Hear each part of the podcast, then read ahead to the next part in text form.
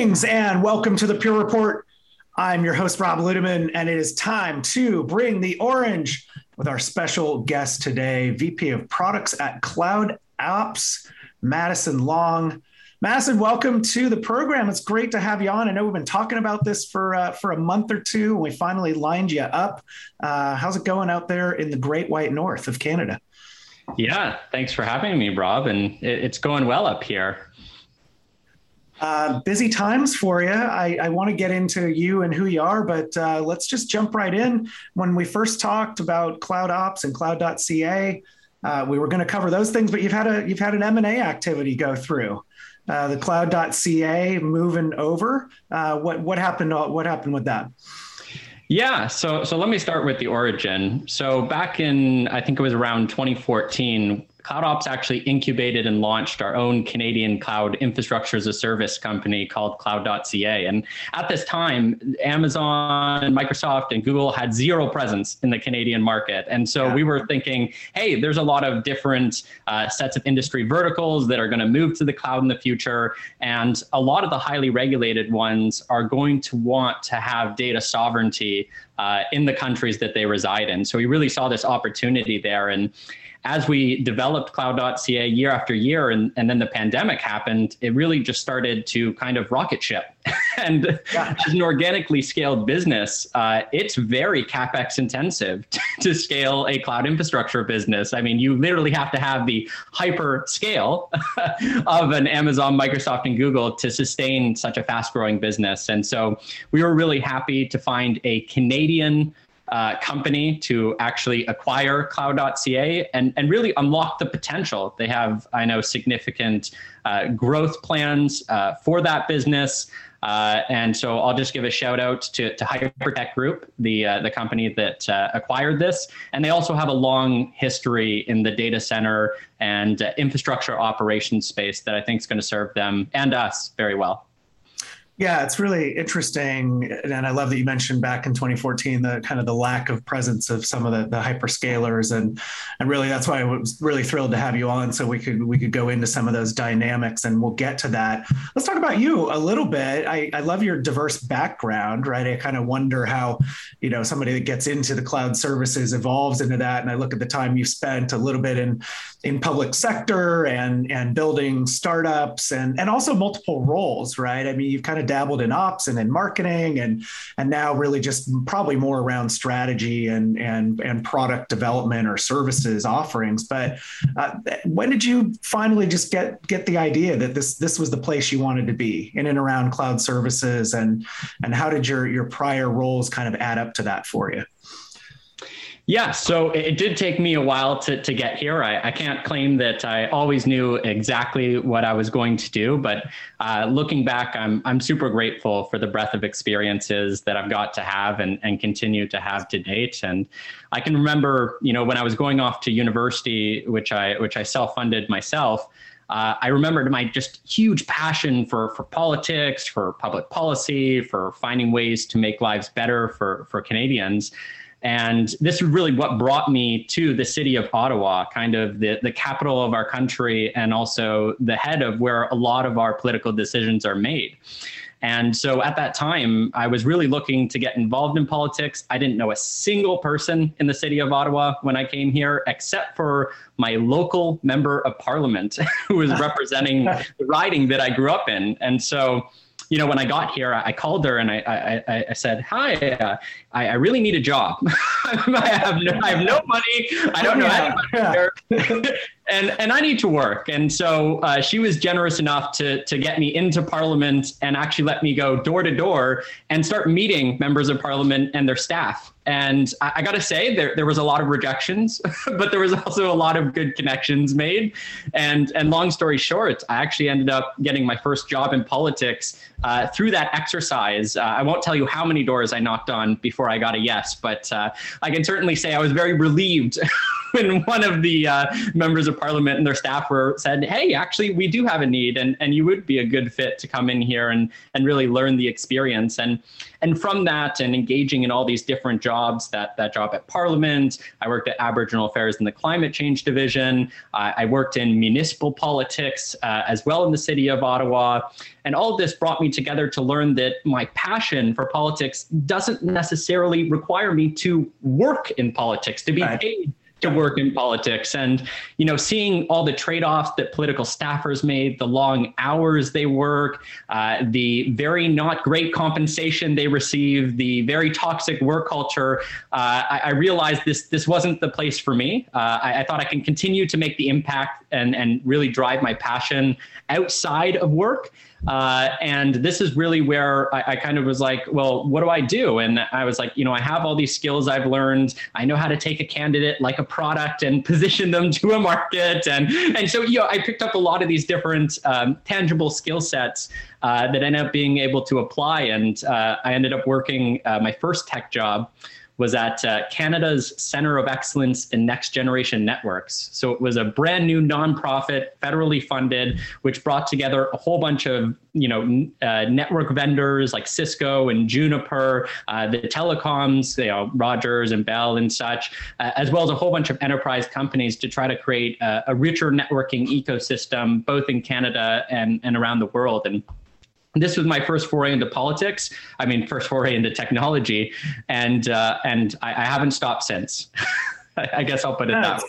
It's a fun journey, right? And that's I was I was happy you wanted to share that, and and you you mentioned some of the considerations you made, and I it, takes me back to to my college university day. I studied political science, right? And there was always kind of the goal of, well, I'm going to go do something in the public sector or go work at CIA. I don't, you know, my mom was always pushing me to kind of do that. And then, you know, you go look at the salary charts and then you talk to some people and realize the long hours that they're doing. And, uh, you know, technology just seemed a way. I mean, there's a lot of parallels between what we do in tech and how things have to operate in in the public sector.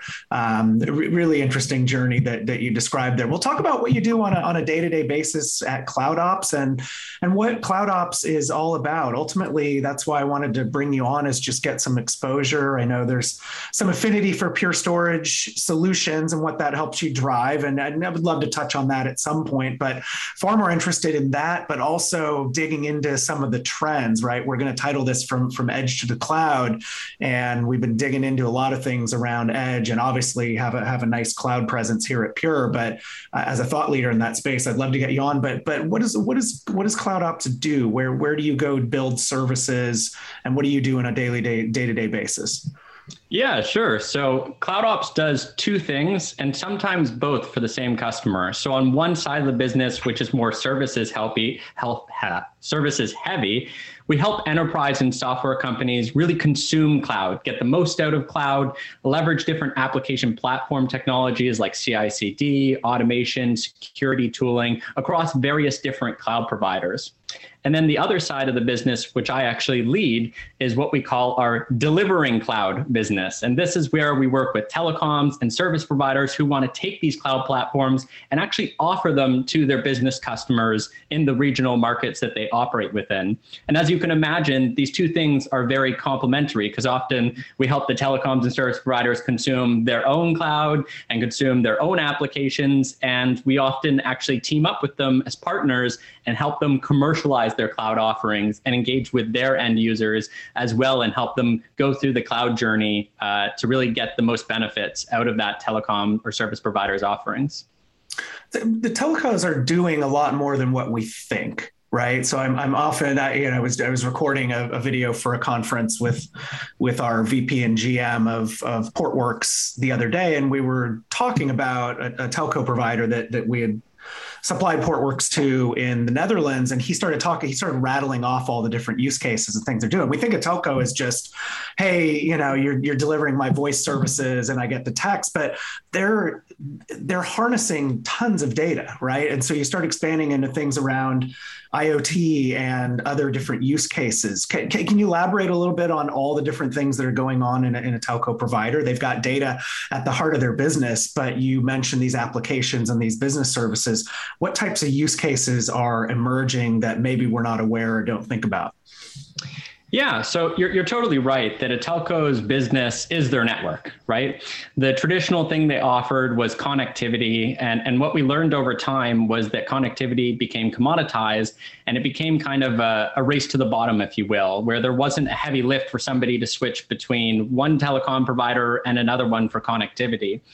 And when you think about the relationship they have with so many different enterprises and other businesses through their connectivity business, they already have these trusting and established relationships that they can build on with a bunch of assets that they already have to date. And so they own data centers, they own central offices, they own cell towers. They like to call it the beachfront property, uh, as, you'll, as you'll hear them often claim. Right, right. And, and really, it's a matter of helping them operationalize those assets, helping them tap into those business relationships, helping them identify the business needs uh, of those customers, and helping them really pull together the skills, the technology, and all the things they need to actually actually fulfill those business needs of the customers that they're targeting.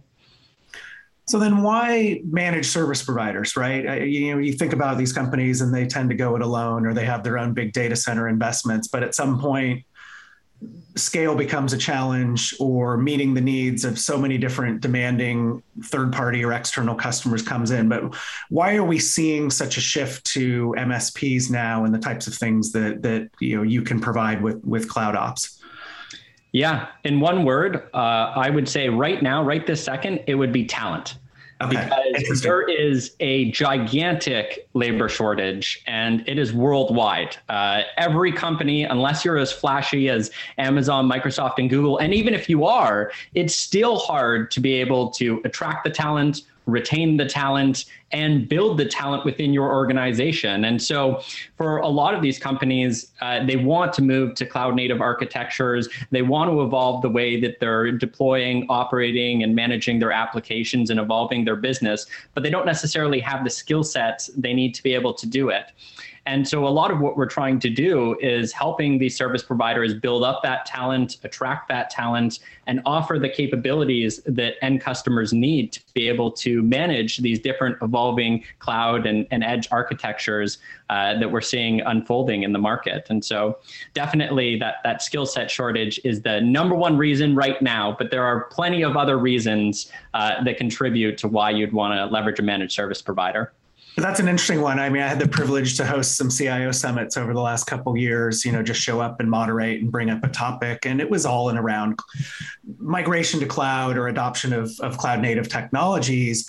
But to your point, there was one common thread that that kept coming back, right? Which was the staff I have, particularly for a traditional IT shop, is not necessarily skilled, but also I'm in a market like Phoenix or I'm in a market like Vancouver or wherever, and there's just a finite pool of talent and staffing there. And yes, you can go and train that staff up and, and spend that time and invest that capital, but it's going to take a while. And why not go and, and outsource or, you know, leverage the, the talent that's there with a service provider? That's super, super interesting um, that, that you honed in on that because you could have gone with a lot of the classic things, right? You know, performance and response time and availability and, and all those good things that, that SPs are trying to provide. And there's always goodness with that, right? I mean, those are things with Pure that we're always always trying to flesh out and and help with service providers, but really interesting to to hone in on on the talent deficit, uh, I guess that is there. What then? Uh, let's talk a little as a service, right? If we're talking about SPs what does that mean to you? And we do things as a service here at Pure, and, and frequently when people talk cloud, I jokingly say, well, it's really not cloud. You're looking for the experience of cloud. You're looking at the outcome, but you're looking at consumption models or utility-based types of things. Is that what it, what it means to you, or is there something more? Right when you look strategically at at a service, what what comes to mind for you when you're talking to someone? Yeah, and I, I, think you're beginning to tap into it, right? Cloud is a is a business model. It's it's a way of actually engaging and offering usage based services as a service to your customers. And and the typical way I, I like to talk about this subject, and I, I, don't mean to poke fun at these companies, so uh, uh, please forgive me if anybody at these companies is listening to this podcast. But if you open up any of the Canadian telecoms websites and go to their cloud services right now, any of them, Bell, Rogers, TELUS, whichever one, you're going to see this call to action that says, call me for cloud. And I can promise you in uh, 2021, going into 2022, after using Amazon, Google, Microsoft, and seeing all the other options in the market, not a single developer is going to pick up their phone and call me for cloud. And it's funny because on the web page it says, "Hey, we'll call you back in two business days." I don't think that developer is going to wait 48 hours to receive a call back from this telecom sales rep to talk about their cloud infrastructure needs. They have a business need, they want to get into the cloud platform, they want to use it, they want to validate that it solves their business need, and they want to get going. And so for me, as a service is removing all the barriers to uh, allowing these developers and allowing their companies to accomplish their business objectives without ever having to pick up the phone. Yeah, it makes a lot of sense. And it, it, dovetails with a lot of the things we're investing in with our own digital experience product team, which is mainly in and around Pure One, where we finally had the realization we need to make it available for people to transact and to research and test and discover and deploy directly from that mission control type of experience. It, it nobody's going to pick up a phone, nobody's going to send an email. Heaven forbid somebody wants to fill out a form and wait for somebody to call them back. It just needs to be digital it needs to be online and it needs to be now and and available uh, to to people. And that and that really is also the you know the nature of where things have been heading with cloud native in general over the past four or five years and a number of the tools that, that have enabled that kubernetes and the such. But how much did you see and since you're deep into this how much has the pandemic and i guess it wouldn't be a podcast if i didn't bring up something pandemic related but uh, there is this whole notion of the acceleration of, of digital initiatives. I think a lot of those things were happening before, and I think there was going to be acceleration anyway. But to what extent have you then seen that change and, and that acceleration actually manifest itself?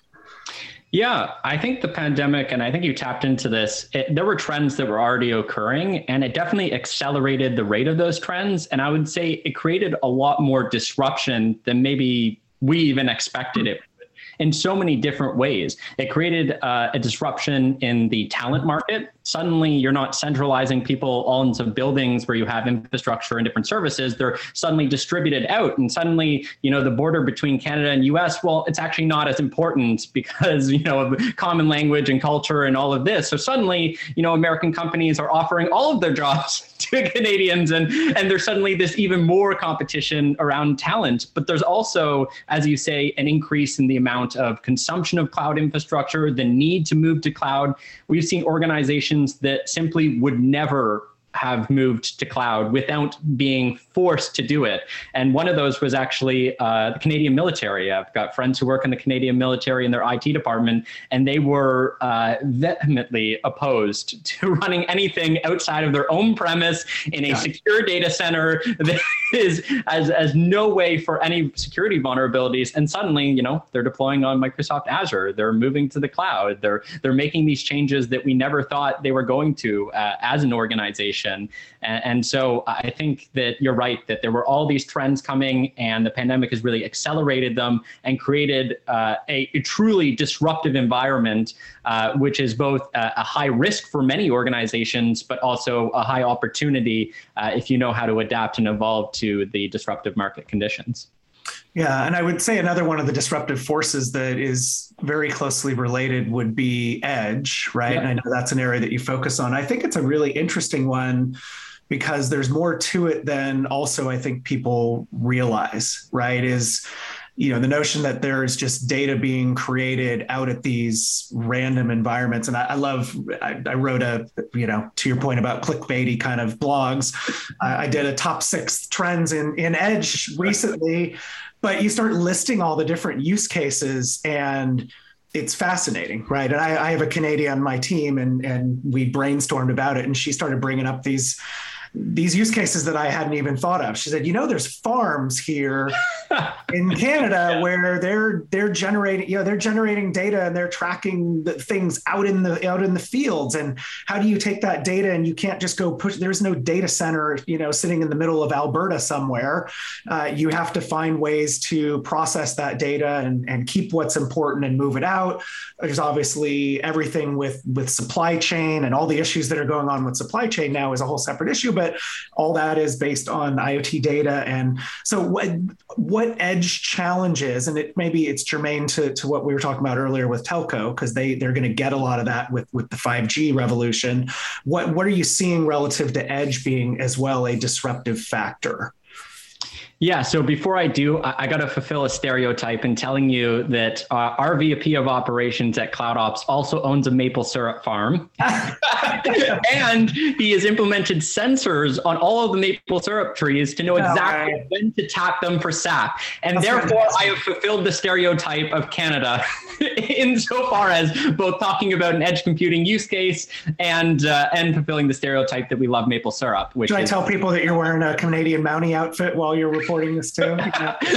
that would be a whole nother stereotype that we have here in the U.S. Yeah, I, I, I might as well be at this point, but you know. Uh, what I see in terms of edge computing is that it's really an extension of cloud computing that's solving market gaps that I feel like the pandemic has somewhat exposed. And, and I'll give a really good example of an existing client and, and a use case where they were using centralized cloud and then actually had to move to the edge because it was business imperative that they did. So we were working with this international gaming company who has all these different gaming studios around the world, but in this specific case, around Montreal and, and Quebec. And suddenly, with the pandemic, all of their game developers and game testers couldn't come into the physical space that they had to use the high powered tablets and connectivity and everything that they set up in these facilities. And so suddenly, uh, and if you know artists, uh, they really didn't want to work where the conditions weren't prime. they weren't exactly what they wanted. And so uh, they ended up approaching us because they were having to use this. Um, virtual desktop interface from a very uh, well-known vendor, and it was hosted on a hyperscale cloud provider in the U.S and they were experiencing like over 100 milliseconds to 150 milliseconds of latency. And when you're actually developing a game or testing a game, that is completely unacceptable. It's it's too much of a degradation of experience, and it actually impacts your ability to do a job. So it was creating a delay to a brand new game they were trying to launch. And if you're a gamer, you're well aware that the pandemic has caused all different delays due to collaboration. And this is an example of that. But actually, uh, we helped them come up with a solution. So we took the control plane of the virtual desktop interface and actually brought it way closer to the user. So we ended up moving it off of a hyperscale cloud provider and moving it onto a regional Canadian cloud to actually help them get down to between 50 to 15 to 30 milliseconds of latency so that their testers and developers could get back to doing what they do best, you know, make very bug-free gaming environments for, for gamers like myself. So it's just a really concrete example of like the challenges the pandemic has caused, but also the challenges that aren't being solved by cloud computing today uh, in the way that they need to that are tied to the business's objectives. Yeah, I think hyperscale is good for a lot of things, but when you start going into some of these niche use cases or sort of these one-off things where geography is a challenge or response time is a challenge, right? And I'm not going to make that blanket statement that cloud services and hyperscalers can't provide those, but it does create the need for the next cloud 100 right or the cloud 1000 which which we used to call that here at pure to, to go off and, and handle some of these exceptional types of, of use cases. Where where do you see companies on their cloud native journey? Where are we on that spectrum right? If if if, if zero is not yet started or, or thinking about it and 100 is fully invested and complete ci cd pipeline development all smooth that's a hundred. Where would you say the average company lies? The average company, it's very early. Uh, I think we're still in the very early stages of this industry. I mean, there's a lot of organizations who are just now planning to make the move from on-premise data centers to the cloud, uh, let alone thinking about you know evolving that architecture. Most of their objectives are no, I just want to get to the cloud and sustain. I want to I want to set it. I want to forget it. I want it to work. and and there are other organizations. There's certain leading enterprises, certainly a lot of software companies companies, uh, B2B independent software vendors, uh, especially who are building uh, or have developed uh, cloud native applications and are moving to deploy, you know, wherever their customers need or wherever their organization needs. And I think they're further along on their journey, but not without challenges. And I think if you if I took that scale that you had with the perfect CI/CD and everything in place, yeah. I, I, doubt many organizations are at ten. I think the best organizations would probably put themselves between a seven and an eight, and then the average organization, since we're in the early uh, part of this, would probably be between between a, a, three and a five, just given how many have not even started the journey to cloud native, let alone the journey to cloud. Yeah, and haven't experienced the the the stumbling blocks and some of the bumps in the road that that come along with that. Um, similar and related question, because one of the things we talked about when we pre-briefed was the emergence of object storage, and it's interesting because uh, you know our VP of of uh, accounts or, or VP of strategy that is actually another Canadian guy, Vancouver guy named Shawn Rosemarin uh, we we had some chats recently about uh, artificial intelligence and and analytics and log analytics. And I, you know, I'm going to use a baseball analogy, which loses some of the international audience, but just just know this this this term that Shawn uses means it's very early. He says we're in the second inning of, of artificial intelligence and, and analytics and machine learning.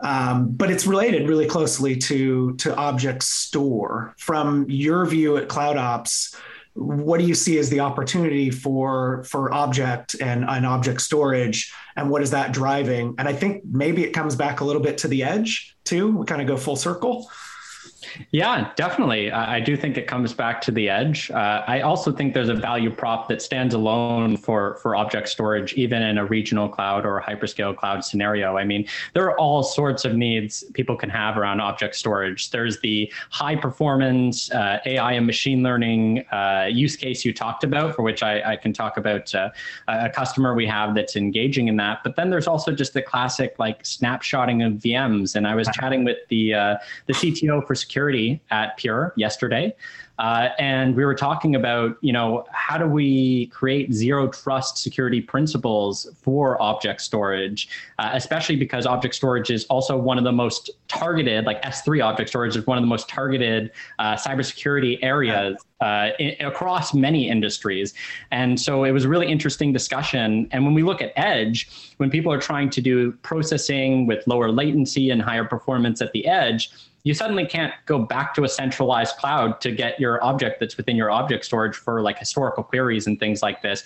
You're going to have enormous egress costs that's going to undermine the whole reason you went to the edge to right. get the latency and performance improvements. So I do think there's a link with edge. I think there's a link with cloud, and I think there are a lot of ways this uh, this industry and the offerings are evolving, and, and we're really excited with uh, with what we've learned uh, from Pure Storage. Yeah, it's it's great opportunity, and I'm really pleased that we're working together on on some of those services. You mentioned the the customer. I think that's an interesting one when we pre-brief just to go into because it is germane to what's going on around the planet. But I think it was a it's a climate research uh, type of company. What what have you architected for them? What type of services have you worked with them to go off and build?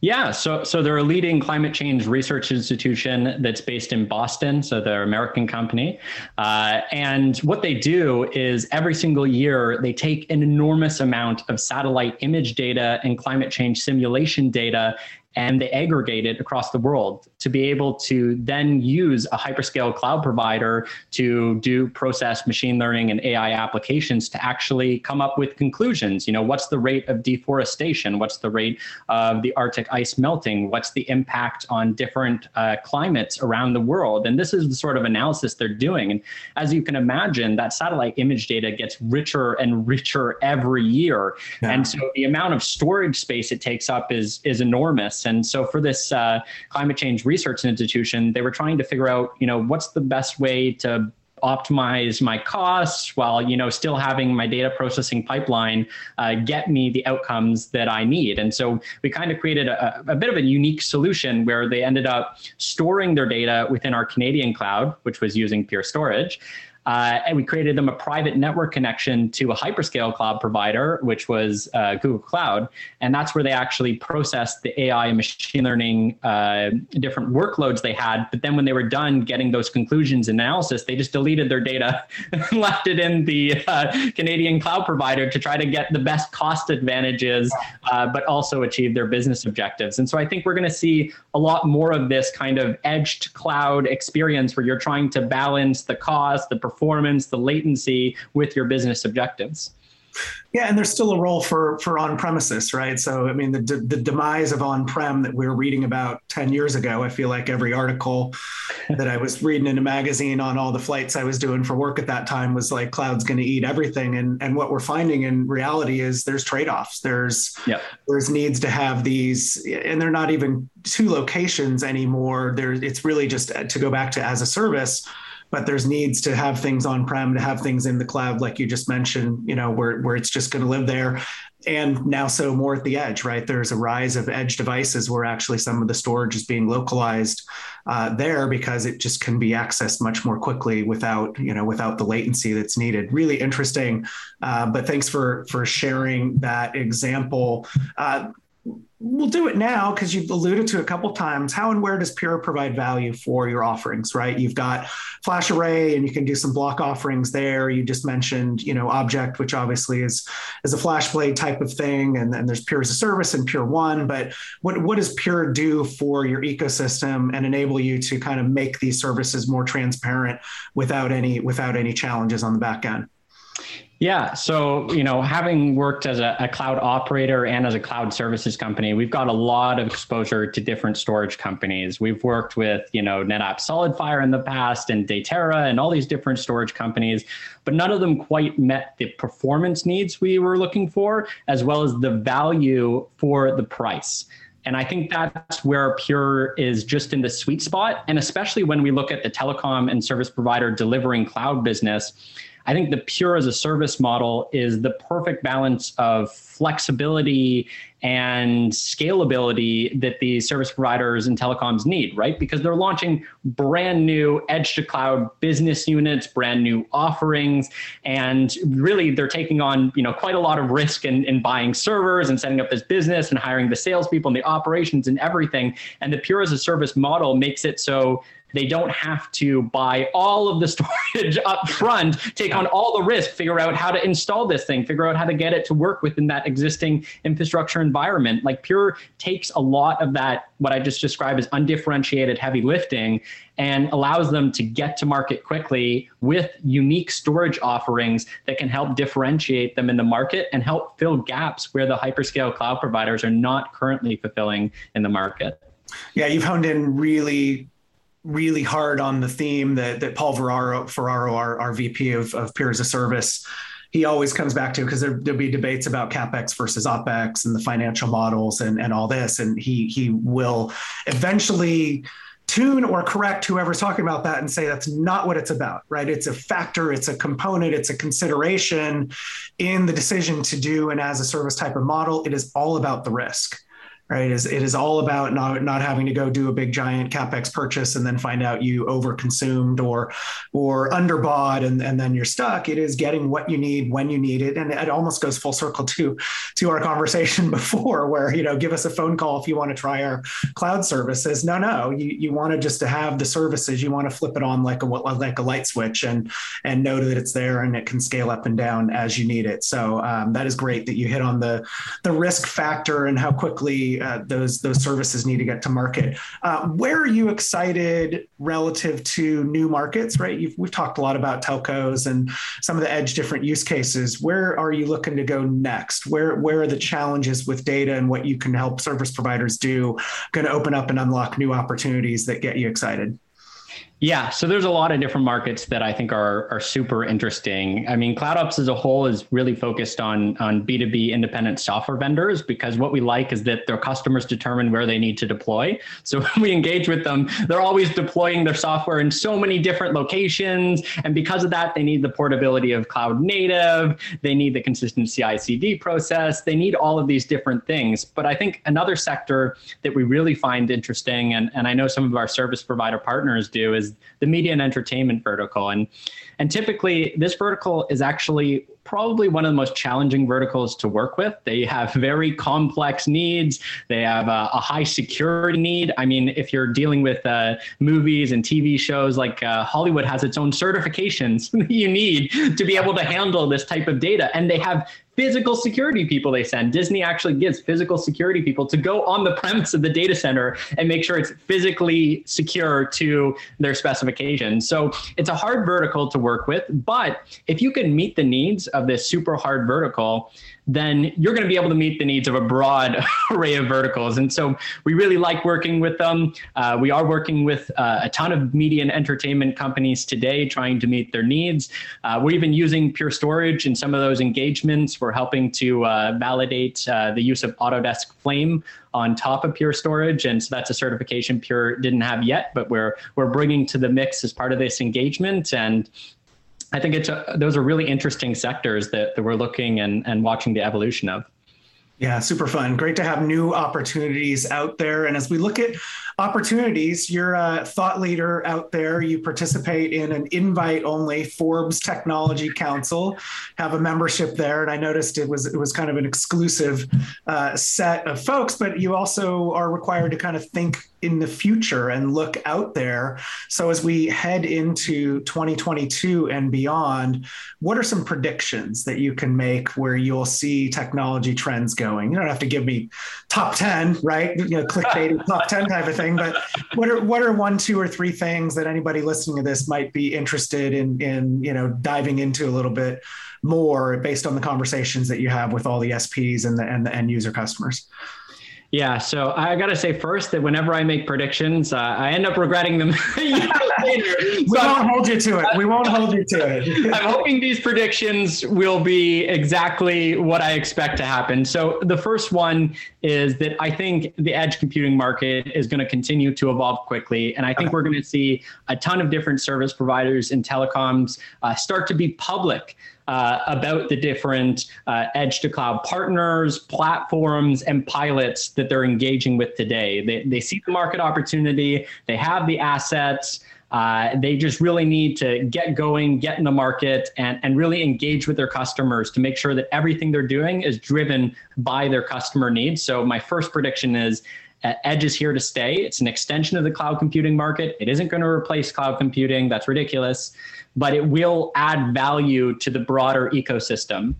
And it also brings me to my prediction number two, which is that the hyperscale cloud providers, Amazon, Microsoft, and Google, are not going to wait on this market opportunity. They're not going to wait till there's a perfect use case that's defined. They're, they're not going to wait when they know there's market opportunity. They are going to launch edge offerings into the new year. We're seeing for example, Amazon combined their hybrid cloud and edge cloud departments into one to focus on edge computing offerings. And so we know they're going to ramp up. We know they're going to address this market.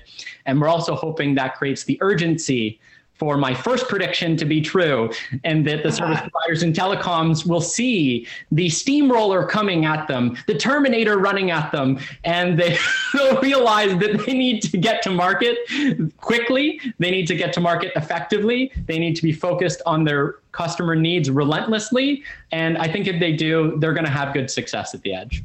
Yeah, those are those are awesome, and um, I think there's a lot to come with the edge as well. I think we just really scratched the surface of of what's going on there. But yeah, you are seeing that with the hyperscalers. I mean, somewhat related. We just announced here at Pure a week or so ago uh, a new EDA offering, you know, in Azure, right? So you know, using FlashBlade and connected to Equinix, and you know, is that an edge use case? Kind of, right? I mean, it you know, it, it kind of fits in there, but it is an example of those things merging and coalescing uh, together. Well, thanks, uh, thanks for letting me put you on the spot there. And uh, I, I I think you're you, are you are going to nail those, but we're not going to hold you to them if uh, if they don't entirely take off. But I, I, I bet they will. I, th- I bet you're going to be right. You're seeing all of this.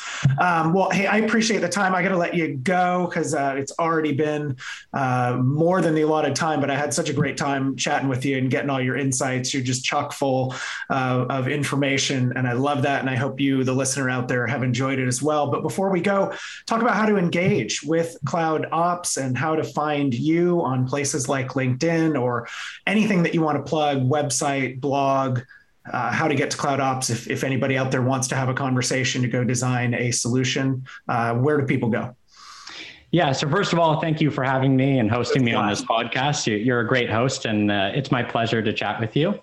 And secondly yeah you can reach us at cloudops.com if you want to learn about our software business. You're a service provider or a telecom cloudmc cloudops.com is how you get there. And if you just want to reach out to me for a chat, feel free to hit me up on LinkedIn. My name's Maddison Long, and uh, it should be easy to find me. I'm, I'm probably the only male Maddison with this name on LinkedIn. So it'll be easy to know.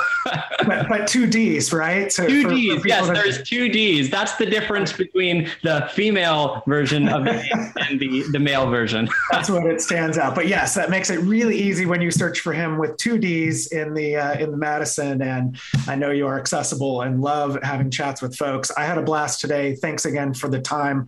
I do appreciate it. And thank you out there for listening to this episode of the Pure Report. Keep sending in your feedback with suggestions for topics, and we will keep having the great guests like Maddison Long on. He was awesome. Uh, he is awesome, and uh, I don't know. I might might ask you to come back again in the future. We'll see. It would be my pleasure. See how those predictions played out, you know, in about a year from now. But anyway, thanks for listening to this episode of the Pure Report. I'm going to go ahead and wrap for Pure Storage. And Maddison Long, this is Rob Ludeman saying, don't look back. Something might be gaining on you.